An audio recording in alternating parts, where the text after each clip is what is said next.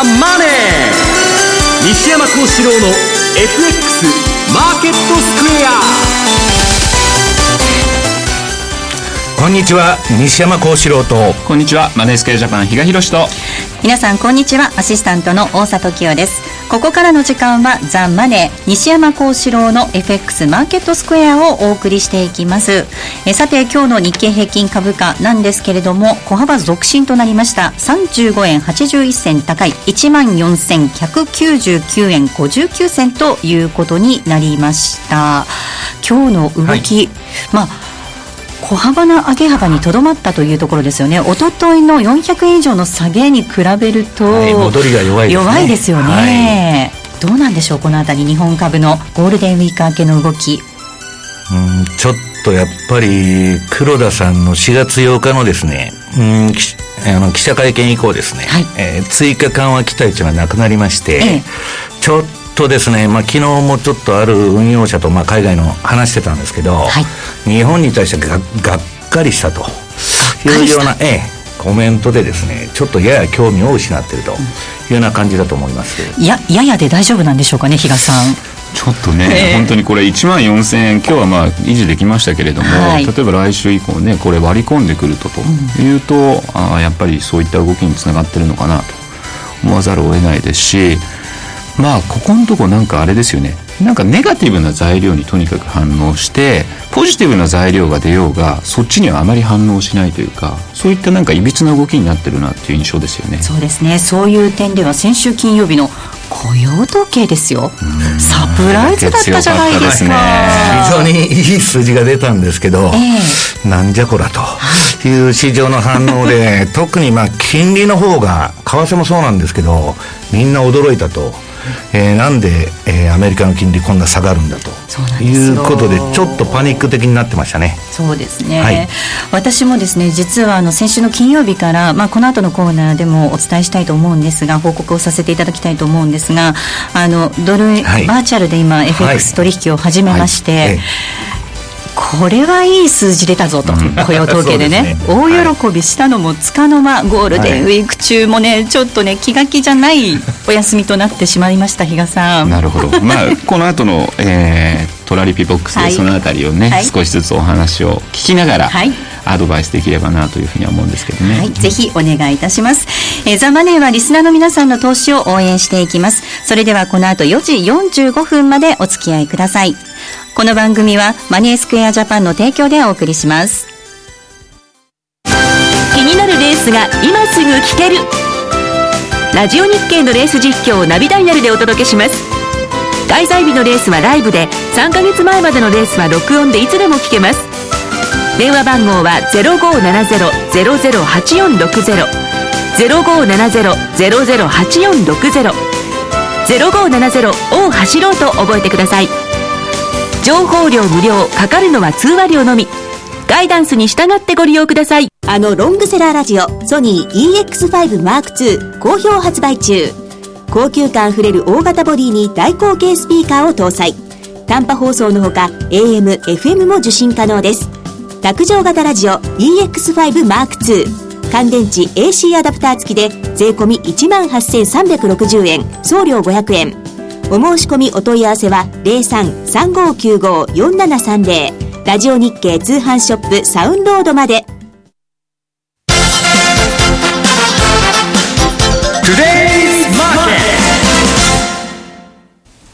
えそれではこのコーナーでは足元の相場について解説をしていただきます。えまずは主な通貨のレートを確認していきましょう。ええ、ドル円なんですが、この時間は101円70銭から71銭。えそしてユーロ円なんですが、140円58銭から66銭での推移。そしてユーロドルの動きは1.3825から2928あたりでの推移となっています。えそれでは、マネースケアジャパンのチーフアナリストと西田明宏さんにお話を伺っていきます。西田さん。はい。よろしくお願いいたします。はい、よろしくお願いします。えさて、早速なんですが、昨日なんですが、はい、イエレンさんの議会証言、それから ECB の理事会ということで、ドラギさんのコメントもありましたね。これどうご覧になりましたか？まあ、そうですね、あの今回の記者会見で、まあ、ドラギ総裁は、えー、次回、ですから6月の5日のそ、えー、理事会のことを指していると思うんですけれども、はい、えー、まあ、次回、えー、行動を起こすことにやぶさかではないとい。うことでですね、はい、まあ、かなりはっきりと、はい、行動する、つまりあの追加緩和をする可能性というのをですね、えー、おっしゃったのかなというふうに思いますね。はい。えー、ですから、マーケットではもう、あの、半ば予告とかですね、あるいは宣言というような受け止め方もありますんで、はい、まあ、ご本人は、あの、えー、来月発表になる、えー、スタ ECB のスタッフの、まあ、経済見通し、物価見通し次第だという、条件はつけていますけれども、まあ、かなり、えー、6月に追加する可能性が高まったと思います。えー、ですから、今後の注目点というのは、あえー、追加緩和、ごめんなさい、追加緩和があるかどうかっていうことではなくて、えー、何をするのかと。いうところに、えー、変わってくるのかなというふうに思いますね。はい。一方、イエレンさんなんですが、議会証言で必要ある限り緩和政策を維持するなんていう発言もあったようなんですが。そうですね。あのまあ、ずっと同じことをおっしゃってるんですよね、はい、でその一番の理由っていうのが、やはり労働市場の改善が、えー、総合的に見ると、まだまだ不十分だという判断なんですよね。はい、えー、ですから、まあ、先週出てきたアメリカの、まあ、4月の雇用統計も、えー、非農業部門の雇用者数の数字であったりとか、失業率の水準自体はですね、え相当なその改善を示したわけなんですけれども、えそれだけでは足りないんだと。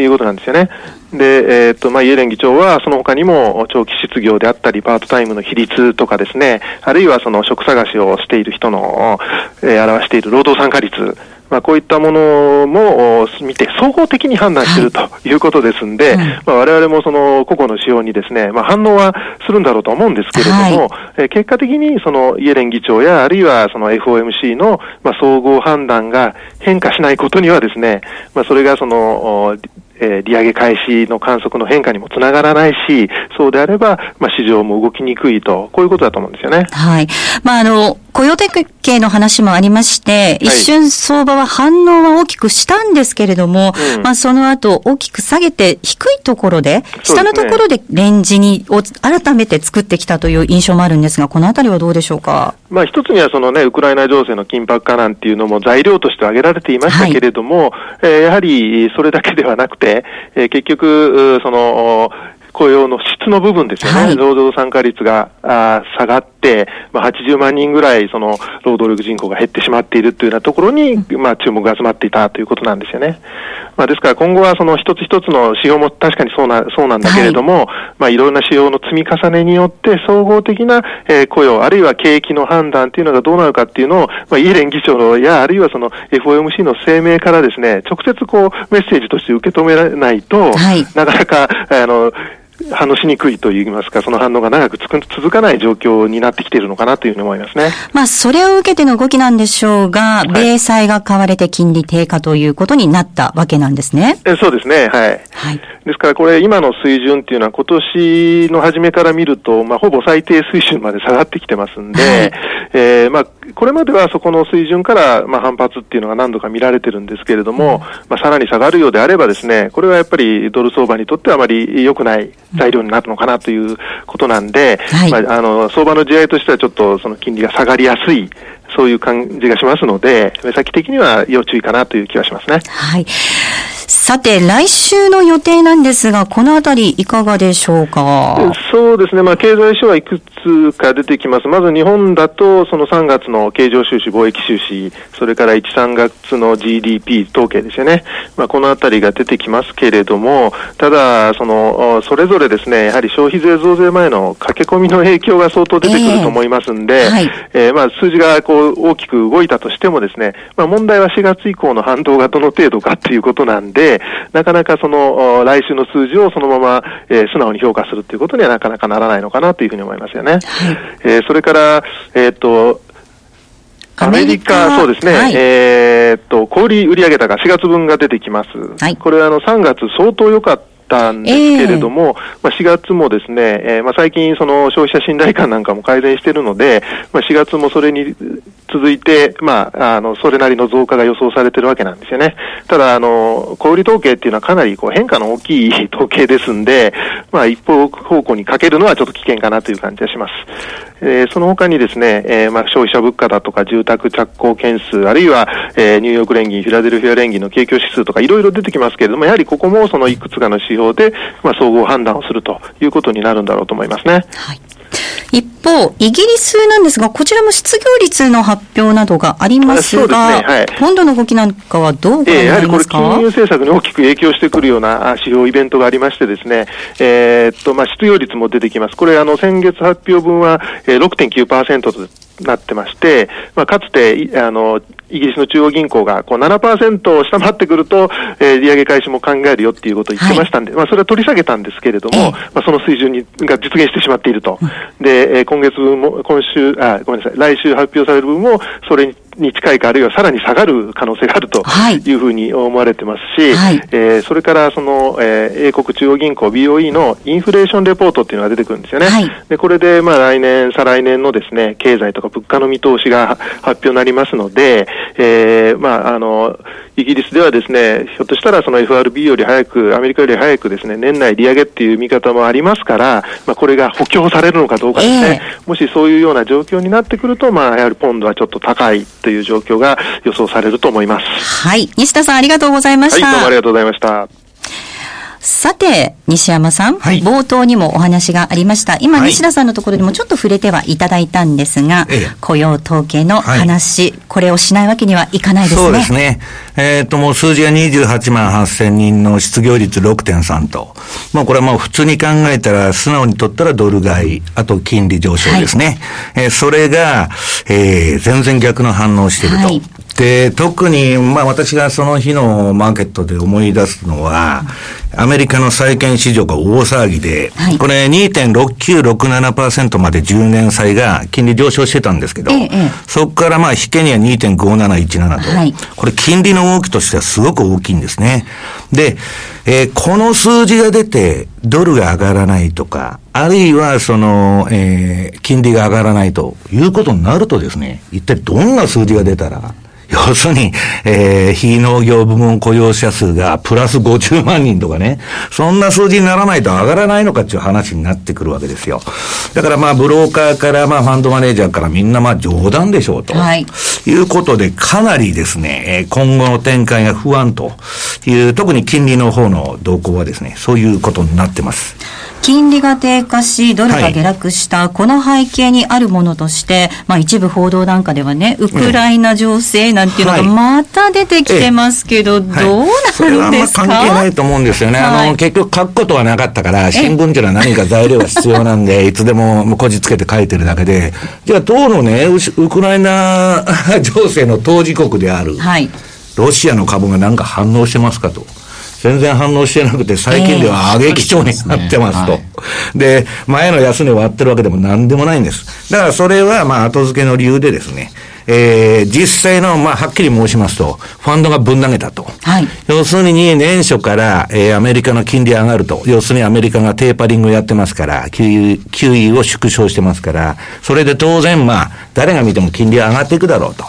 いうふうに思ってたのが、兄計らんやん。えー、年初から下げ続けてると、金利が。はい。いうことで、これ5月決算、まあ、ヘッジファンドの5月決算、決算を迎えましてですね、もう参ったと。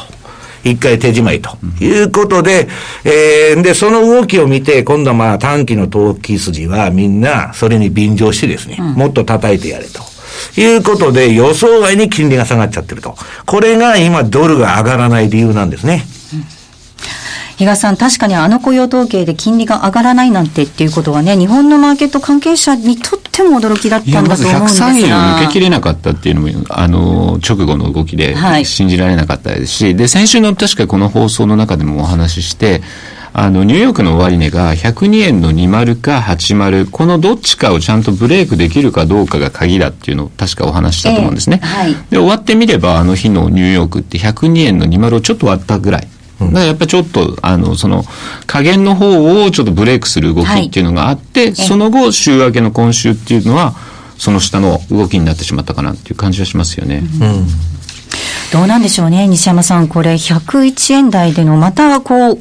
小さな小動きっていうことにしばらくまだもうレンジに戻っちゃったということですよね。だからこの前の100円75を切らない限りは、はい、まあ、えー、まあ、上値もあの雇用統計で103円超の重さを確認しましたんで、それのレンジ相場が続くということだと思います。うん、ただ一方で下はどうですか？これ硬いとどちらかというと、いいのか今下の方が危ないんですけど、下の方が危ない。今の局面はそうなんですけど、はい、ただですね、あの、昔と違うのは、あの、貿易赤字がすごくてですね、はい、えー、実需の、えー、買い支えっていうのがありましてですね、はい、なかなかドルも切らなくなっている、あ下が硬くなってると、うん、あとはですね、当然100円75を下回ってですね、底割れなんてしたら日経も売られてきてですね、はい、そこは何らかのまあ PKO 的なまた買い支え的な動きがまあ出てくると、そうするとまたレンジになっちゃうと。いう、うだから、えー、今まあドル買ってる人もある程度レンジの上限に近づいたら売ってきますし、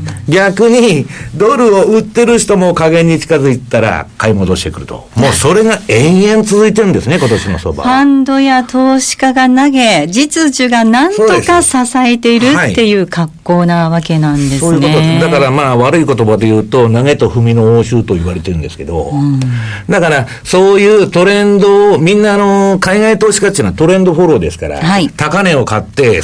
さらに高値を売って儲けると。安値を売って、さらに安値で買い戻すというのが基本姿勢なんですけど、結局相場が全部レンジの中に入ってまして、まあ先ほどのあのトラリピでですね、えー、回してるとですね、まあテクニカルで言うと、えー、ストキャスティクス。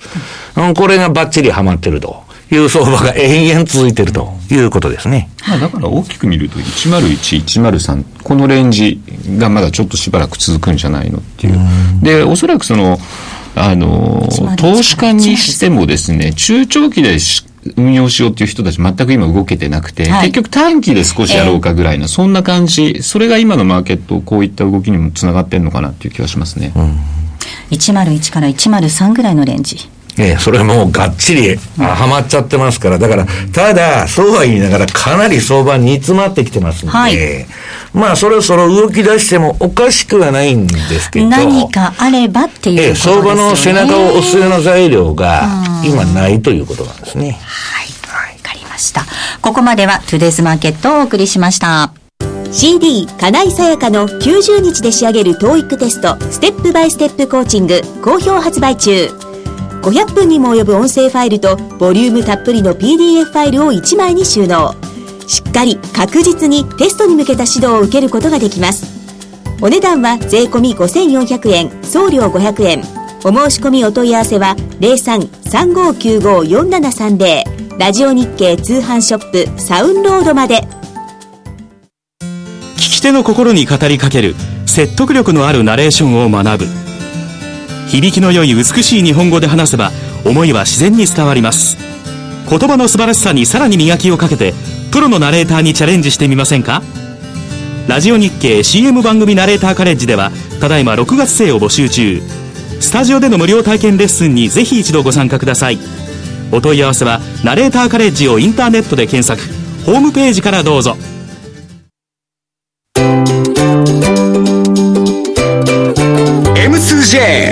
リピーボックス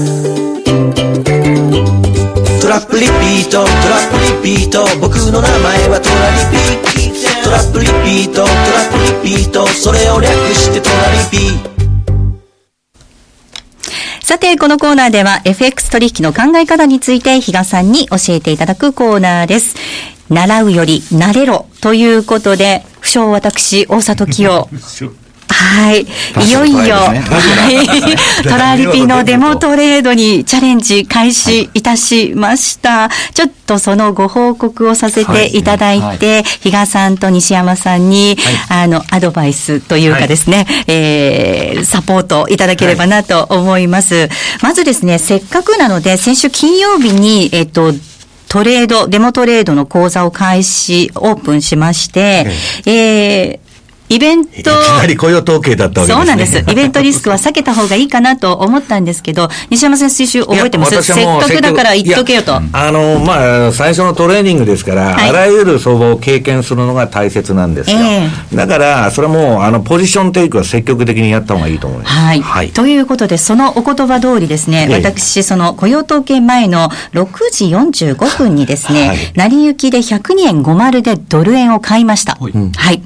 で、えー、雇用時計後ですね、102円の90で売りました。すごくうまいじゃないですか。はい。これだけ聞くとうまいっていう感じになると思うんですが、何を間違えたか私初めての取引だったということで、通貨単位を1000通貨単位でやってしまいまして、はいはいはい、ここで300円しか儲けが出なかったと。実はその1000通貨でやると、はい、ちょっとあの手数料がですね、えー、ちょっとあの割高になっちゃうっていうところがあるんですよね。えー、そうなんですよ。ですから結局今300円の儲けしかなかったっていうのはそこにつながってるんですよね。はい。もう少し大きな単位でやっとけばいいなと、やっとけばよかったなと思思いながらこう、チャートを見つつですね、まさかこの後、まあ、だんだんだんだんそのドルが売られてはいたんですけれども、はい、この後102円はまさか割らないだろうということで、はい、私、どんどん買い下がりました。はい。はい、えー、102円57、102円89でまずドルを買いまして、その後買い下がって102円57、102円40銭台、それから102円30銭台、20銭台とそれぞれ、これは1万通貨単位ずつ買い下がりました。はい。はい。で、明けまして、5月5日の、まあ、月曜日、日本はゴールデンウィーク。ゴールデンウィーク、お休みだったんですけれども、はい、びっくりしました。本当に102円割れ寸前だったので、ここでもちょっと買い下がり、かつ、ここで初めてトラリピを入れてみました。はい。はい、で、えっ、ー、と、102円14から101円54の範囲で、うん、えー、実践刻みでトラリピ。これ何本 ?5 本か6本ですか？はい。1、2、3、4、5、6、7、8、8本。あごめんなさい。7本ですね、うん、7本入れました。結構だからあれですよね。アグレッシブに攻めた。まああの 多分相場が動かないんで、はい、そうやってあの狭いレンジで罠を仕掛けたっていうのはいいのかなと思うんですが、はい、えっ、と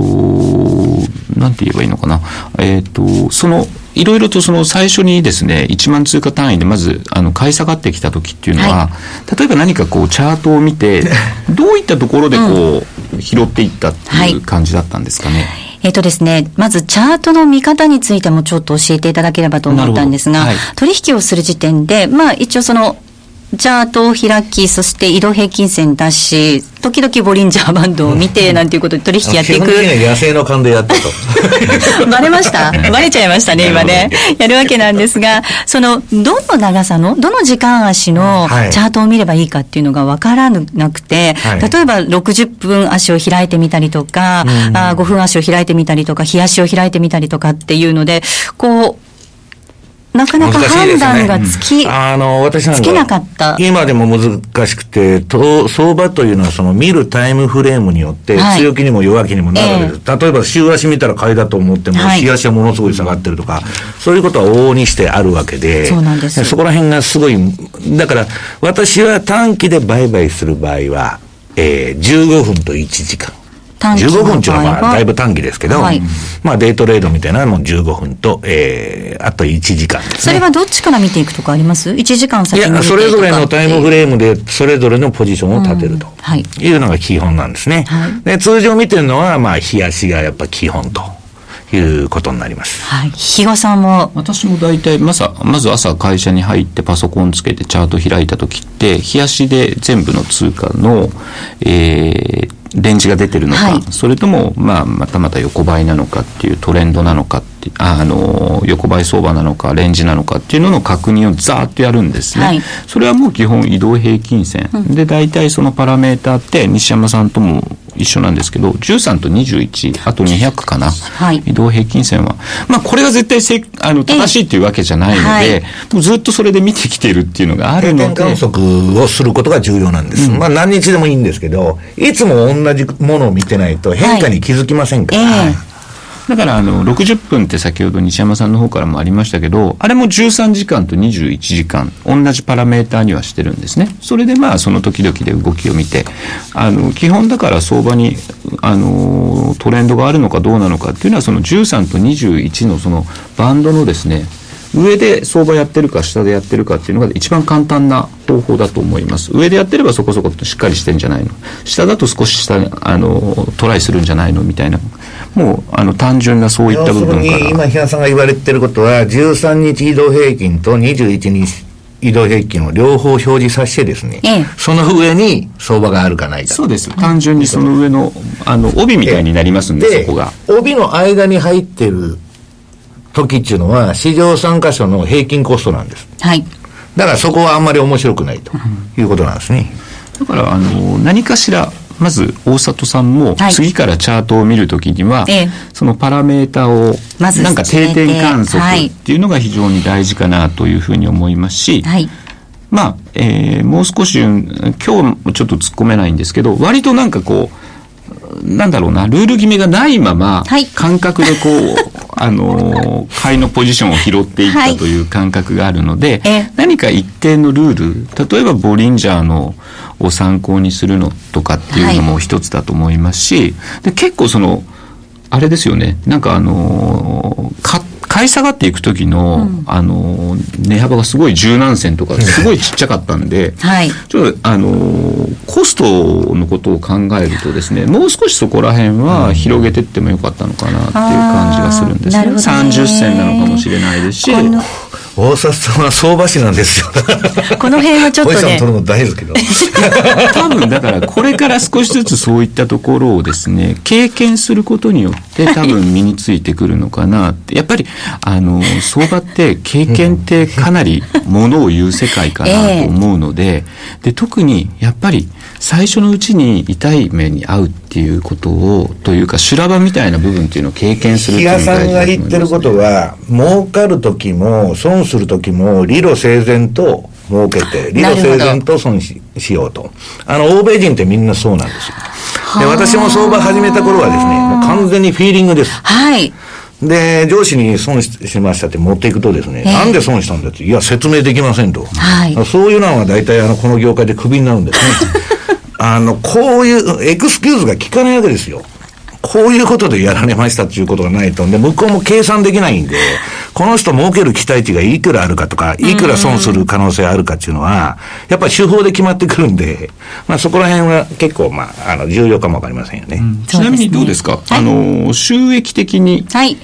えっ、ー、とですね。どんな感じになってました？先ほどお伝えしました、その買い下がったドルのポジションについては、まあもちろんまだまだマイナスですので、えー、ここで6万、7万弱ぐらいのマイナスが出てるんですけれども、その102円の14から101円の54で入れ、入れたトラリピの中で、はい、101円74、64、54については、まあ、売りが立っているので、ここで800円のプラス。うんうんまあ、地味ですけどこういうコツコツが非常に大事かなと、はい、特に今やっぱ狭いレンジで動いてるんで、うん。あのよくお客さんの声として上がってくるのが、うん、つかなかったらつかなかったで今度面白くないっていう声が来るんですね、はい、ポジションを持って初めて、そうあの、なんかこう、楽しみっていうのが。してると嬉しいです、ちょっと。そうらしいですね。はい。ですんで、まあ。僕は、あの、注文ができできた途端に弱気になりますけどね。いや、もう強気になりますよ、私。やはりそういった部分、少しずつ今のマーケットに即したやり方。で、あとやっぱり一つ大事だと思うんですけど、はい、どういうふうに今ポジションを持ってるのかっていうのを、はい、例えば私が大里さんに、はいいくらで今どういうポジションを持ってますかって聞いたときに答えられる、あるいは注文入れてることに対して、今いくらからいくらでっていうのを入れてますよ、買いのあの差し値入れてますよとか、はい、そういったのがですね、多分、あの、どういった形で自分がやろうとしてるのかっていうのを把握できてないと、それ以上にもし持ってるんだとしたら、はい、それはやっぱり危険なので、うん、あの、しっかり自分の中で把握できる範囲内で、ポジションなりですね、注文も入れておくっていうことは大事なのかなっていう気はしますけどね。はい、今、あの、私が比嘉さんに教えていただいたような、本当に初心者向けの内容を教えていただくセミナーなんかもあるようですね。すよね。あの、よくですね、やっぱりちょっとあの、まあ、明日、から名古屋の方でもセミナーやるんですけど、はい、事前にお客様のなんかこうコメントとかをいただいてると、まだやっぱりどうしても FX って怖いねっていうようなですね、あの、コメントを書かれてきてた、はい、あの、方たちの声っていうのもはあの確認してます。そういう意味においては、やっぱりしっかり、じゃあどういうもの、FX ってどういうものなのっていうのをですね、あの、理解しておく、理解して、初めて次、例えばバーチャル行く、本番に行くっていうステップを踏んでいった方がいいと思いますので、まあそういう意味で会場セミナーになってしまうんですけど、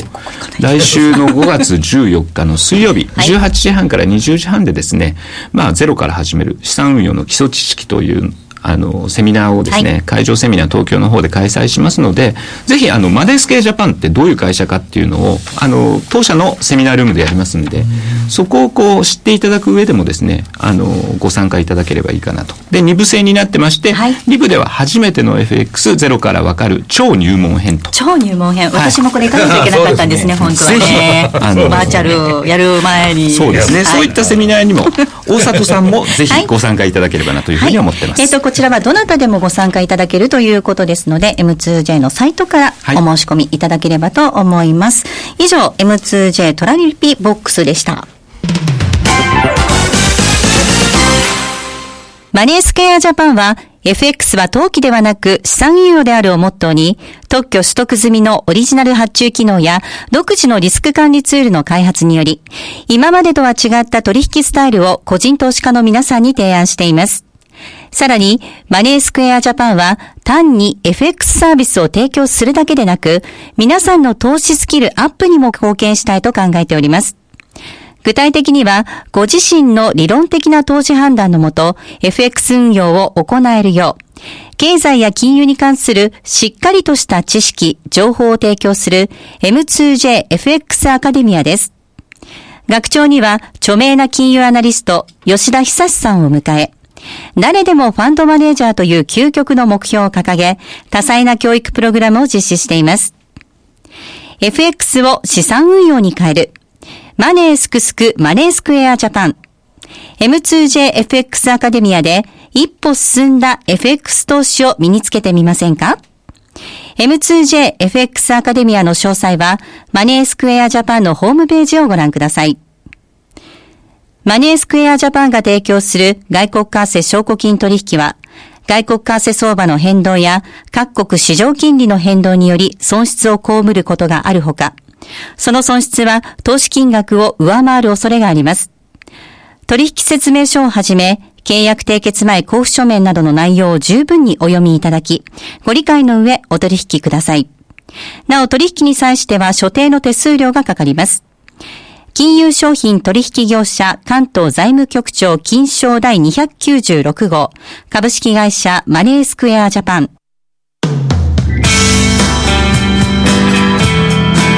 西山幸四郎の FX マーケットスクエア。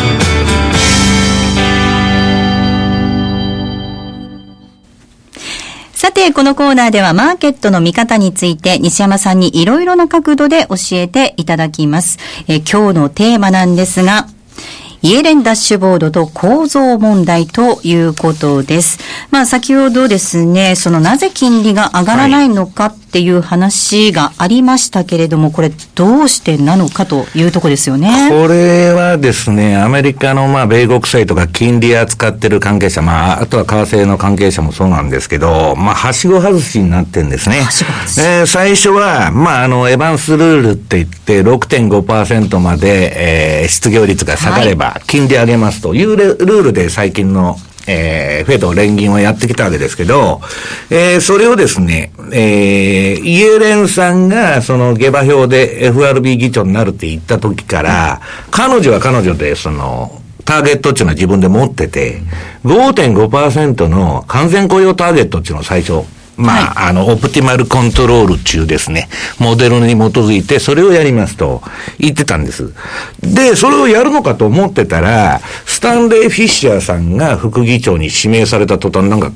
雲行きが危なく、はい、な怪しくなってきまして、ええ、で、えー、彼女がその3月でしたっけ、えー、就任した時にですね、あの、デビューした時に、いやもうあのー失業率ターゲットのフォワードガイダンスをやめますと。はい。で、その時その時の裁量でやっときますと。いうようなことになってきて。で、これはまあ、フィッシャー色が強いなと。はい。いうことになったんですけど、ここに来てですね、あの人が何か喋ると株が上がるんです。はい。要するにかなりハト派的なことを言ってるんですね。えー、えー、ハトポッポイエレンさんと言われててですね、あの人が出てきて何か喋ると株が上がると。はい、で、たまにですね、あのー、6ヶ月発言とかして、えー、豆鉄砲を食らわすことはあるんですけど、基本的にはすごくバブル的なんですよ。で、そうなるとですね、その、じゃあ、イエレンさんっていうのは労働問題の専門家なんで、はい、ええ、で、それに基づいて、えー、金融政策やると。私はそれはすごい重要なことだと思うんですけど、経済政策の目的っていうのは雇用の維持なんで、でそれはすごい大事だと思うんですけど、じゃあイエレンさん何見てやるんですかと。で、彼女が言ってるのは、えー、ダッシュボードと。車の計測器のことですけど、要するに、まあ、ダッシュボードと呼ばれるですね、9つの経済指標を見て、はい、あの、先ほど西田さんも言われてたんですけど、総合的に判断しますと。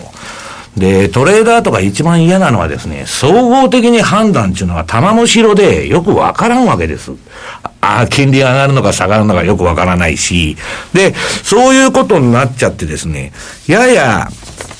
うん、早期のですね、利上げ観測というのが、ここに来て急激に後退してるわけですね。そうすると、まあ、あの、冒頭でも言いましたように、えー、今アメリカテーパリングやって、その後数ヶ月後に、えー、利上げに入ると。い。うことで、はい、そういう見通しからですね、えー、金利が上がるというポジションにみんなかけてたわけです、はい、投機筋は、えー、で、それがですね、結果どうなってるかというと、まあ、今日はあのー、ラジオ日経のホームページの、このあの、ラジオの番組のページの中にチャートが貼り付けられると思うんですけど、はい、後でご覧いただければと思います。米国の金利っていうのは下がり続けてるんですね。で、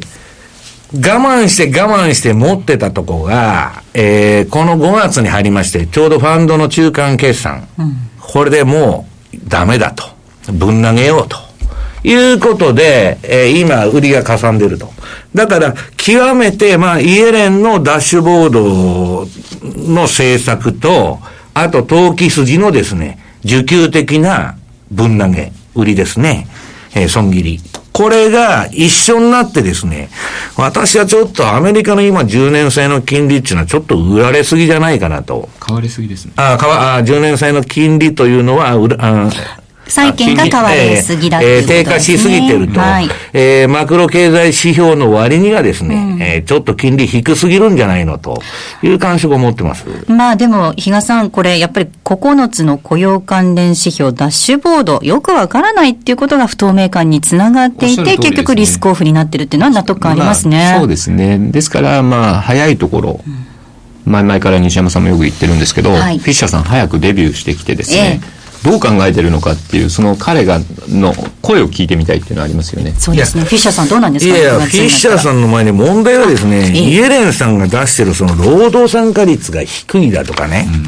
あるいはその、米国の民間雇用の総人口比率ですね、えー、これが低いと。でも、これも後であの、グラフを見ていただいたらわかるんですけど、はっきり言いまして、こういうものを持ってくるとですね、リーマンショック後雇用は全くかん、えー、回復してないと。だから今表の失業率が6.3ですけど、こんなものを入れていったらですね、実態の失業率っていうのは20%近くいくはずなんです。だからそんなことになったらいつまで経っても利上げっていうのはできないじゃないかということになっちゃうわけです。で、えー、それがですね、ものすごく難しいと。で、もう一つ難しいのは、今年は、その、FRB のその FOMC の体制がですね、ツートップと言われて、うん、今、大札さん言われたようにですね、えー、フィッシャーさんが、大物フィッシャーさんが6月19日からミーティングに参加すると。はい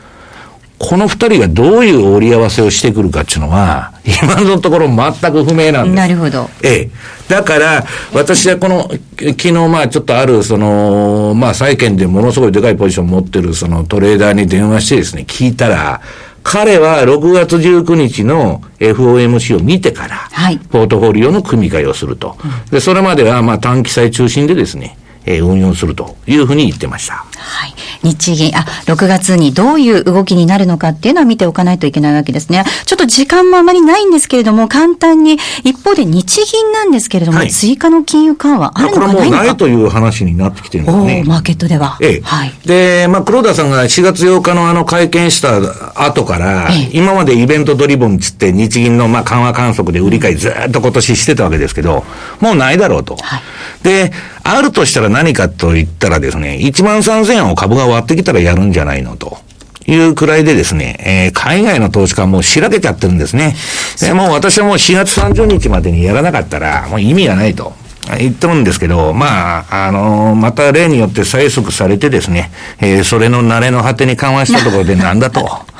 どちらけだと。ただ、えー、非畜の GDP を押し上げないとですね、えー、消費税10%が危うくなってきますんで、株が下がればやるでしょう。はい。その辺も見極めたいところです。えー、以上、西山幸四郎の FX マーケットスクエアでした。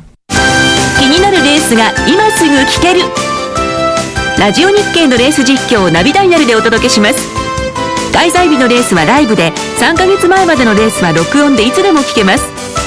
電話番号は0570-008460 0570-008460 0570を走ろうと覚えてください。情報量無料かかるのは通話料のみ。ガイダンスに従ってご利用ください。ソニーの卓上ラジオ ICF-M780N は好評発売中。デザイン操作性もシンプルなホームラジオです。ラジオ日経のほか AM、FM が受信できます。お休みタイマーと目覚ましタイマー機能付きで価格は税込1万800円送料500円。お申し込みは0335954730ラジオ日経通販ショップサウンロードまたはネットショップサウンロードまで。M2JFX 投資戦略。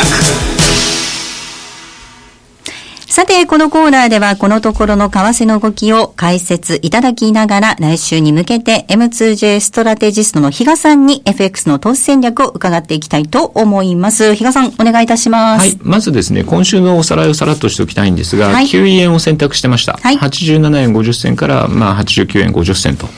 いうレンジかなというふうに思ってたんですが、まあ、これが昨日現在ですね、まあ、あの、セル回りをやると、まあ、6回ということで、うん、今一つと。いうようなのが、まあ、印象としてはあるんですけれども、まあ、レンジ自体はまだまだブレイクしてないというところでは、ましばまたちょっと来週あたりもですねこのレンジが続くのかなとい。うふうに思うんですが、はい、まあ、そういう中にあってちょっと来週以降じゃあ何をと思った時にですね、えー、割とまあ先ほど西山さんの中でもお話がありましたけれどもストキャスですねパラメータ5と3を使うやつなんですけど、はい、これでですねもうあの20を割ってきてる通貨ペアって例えばユーロ円もそうですし、はい5ドルがずっと高いんですね、変わりすぎ。9円がまたやっぱりその辺になってきてるというところもあるので、まあそういったところの通貨ペアを狙ってみる。どれ、今日の終値でまたどの程度下がってるかによってですね、その通貨ペアは選択してもいいのかなと。